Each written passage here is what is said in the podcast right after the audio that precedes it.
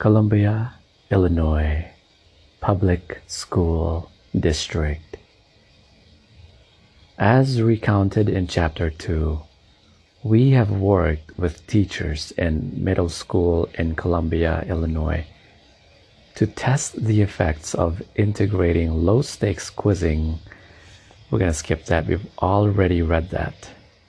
Tips for trainers.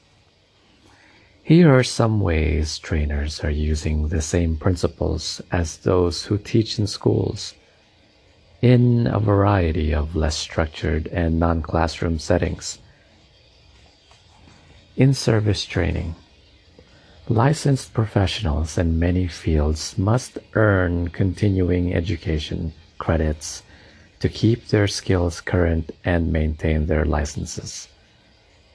As the pediatric neurologist Doug Larsen describes in Chapter 3, this kind of training for doctors is typically compressed into a weekend symposium out of respect for participants' busy schedules set at a hotel or resort and structured around meals and PowerPoint lectures. In other words, the strategies of retrieval practice, spacing, and interleaving are nowhere to be seen. Participants are lucky to retain much of what they learn. If you see yourself in this scenario, there are a few things you might consider doing. 1. Get a copy of the presentation materials and use them to quiz yourself on the key ideas much as Nathaniel Fuller quizzes himself on the on the arc of a play. His lines, the many layers of character. To schedule follow up emails to appear in your inbox every month or so with questions that require you to retrieve the critical learning you gained from the seminar. 3. Contact your professional association and ask them to consider revamping their approach to training along the lines outlined in this book. The testing effect forms the basis of a new commercial training platform called QStream that helps trainers send learners periodic quizzes via their mobile devices to strengthen learning through spaced retrieval practice. Similarly, an emerging platform called Osmosis uses mobile and web-based software to provide learners access to thousands of crowdsourced practice questions and explanations. Osmosis combines the testing effect, spacing, and social networking to facilitate what its developers call quote, student-driven social learning, unquote. QStream, qstream.com, and Osmosis, osmosis-it.com, suggest interesting possibilities for redesigning in-service training for professionals. Many other companies are developing similar programs. Kathy Maixner, business coach. The Maixner Group is a consulting shop based in Portland, Oregon that helps companies identify growth strategies and improve their sales tactics.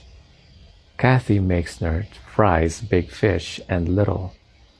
One of the big fish added 21 million to its annual revenue as a result of hooking up with Maixner. One of the small ones Innergate Acupuncture, profiled at the close of this chapter, learned how to establish a solid business management footing under a clinical practice whose growth was outpacing its control systems. We're interested in Maixner because the coaching techniques she has developed over her career line up so well with the learning principles described in this book. In short, Maixner sees her role as helping the client dig past the symptoms of a problem to discover the root causes and to generate possible solutions and play out the implications of different strategies before committing to them.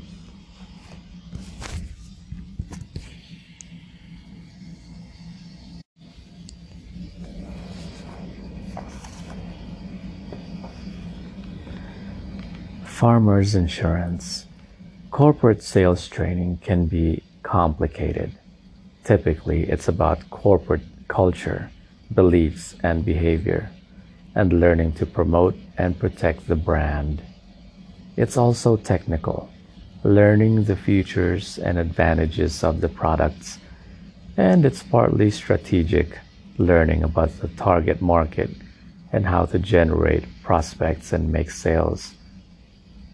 At Farmers Insurance, whose principal sales force is a cadre of about 14,000 exclusive independent agents, training must be also equip the company's reps to become successful as entrepreneurs, building and managing their own agency.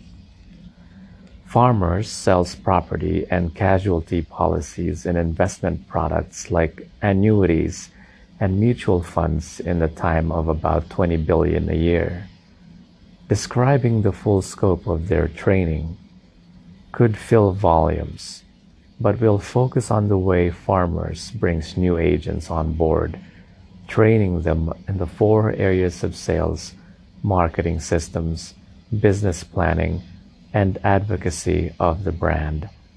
The company's new agent training is an excellent example of interleaving the learning and practice of different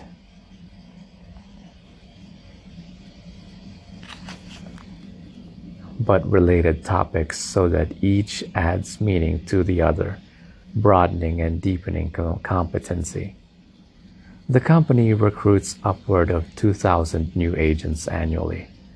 Many leave traditional jobs elsewhere, drawn to the rewards of running their own business and the opportunity to represent an established product line. Newly appointed agents arrive at one of two training campuses for an intensive week-long program of learning exercises that spiral upward in sophistication.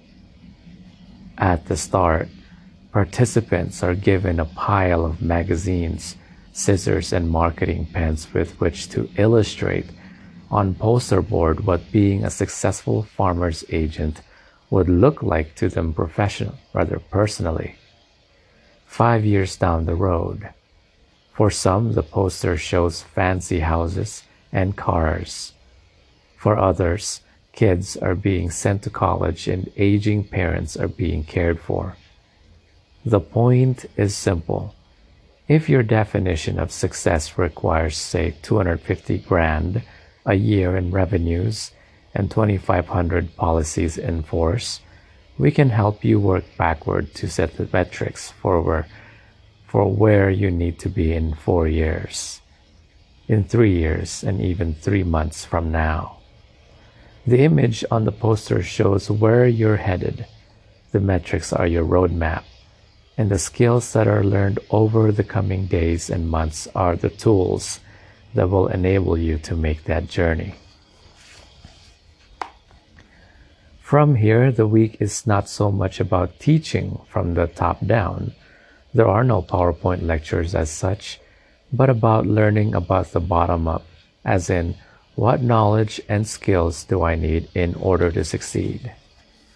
The learning unfolds through a series of exercises that cycle through the principal topics of sales, marketing, systems, business planning, and advocacy of the company's values and its brands, returning time and again to cash, rather to each, requiring that participants recall what they've learned earlier and apply it in a new enlarged context.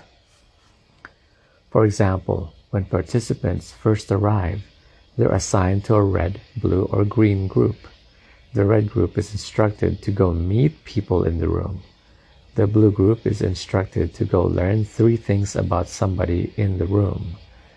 the green group is instructed to ask another member of the class about his or her family, prior occupation, favorite forms of recreation, and what he or she enjoys most. What the class recon- when the class reconvenes, they share what they've learned about others, and it is quickly evident that the green group, which had a structure for, for talking to others, learned much more than did their peers. When talking about sales letter later in the week, the question comes up what's an effective way to learn about a prospective customer? Somebody will recall the initial get acquainted exercise that proved so fruitful, asking about one's family, occupation, recreation, and enjoyment. The, that icebreaker now morphs into a handy tool for getting to know a prospective client and it gets an acronym FORE. Throughout the week, the four principal training topics are repeated, repeatedly touched on, a point is made, and the exercises shift to related questions. In one session, participants brainstorm what kinds of marketing and development strategies might generate the flow of leads they need in order to meet sales training targets. An effective sales and marketing system has a structure called 54321. Five new business marketing initiatives every month, four cross marketing and four retention programs in place three appointments scheduled every day, two appointments kept, prospects often had to reschedule, one customer sold on average two policies per sale. At 22 working days a month, that's about 500 new policies in a year, making 2,500 over the five year horizon of the agent's vision. Practice is a central learning strategy. For example, they practice how to spend, respond to a sales lead trying to sell the company's products is how they learn about selling, but it's also how they learn about the products they're selling, not by sitting in front at, of PowerPoint slides gazing at long lists of product features. You be the agent I'll be the customer. Then we'll switch.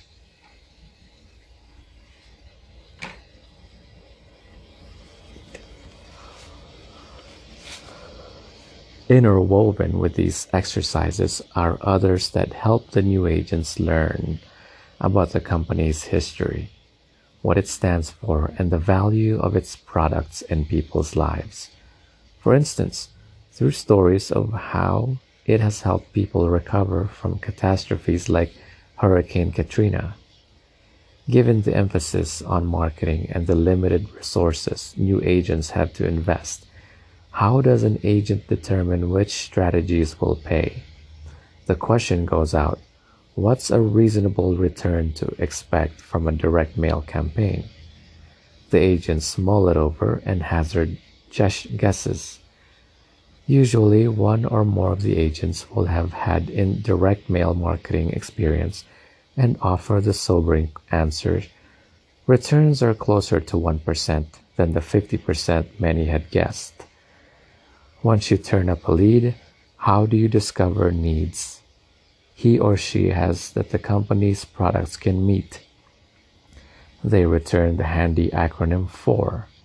Now, the habit of asking about one's family, occupation, recreation, and enjoyment becomes something even more potent than a tool for getting acquainted.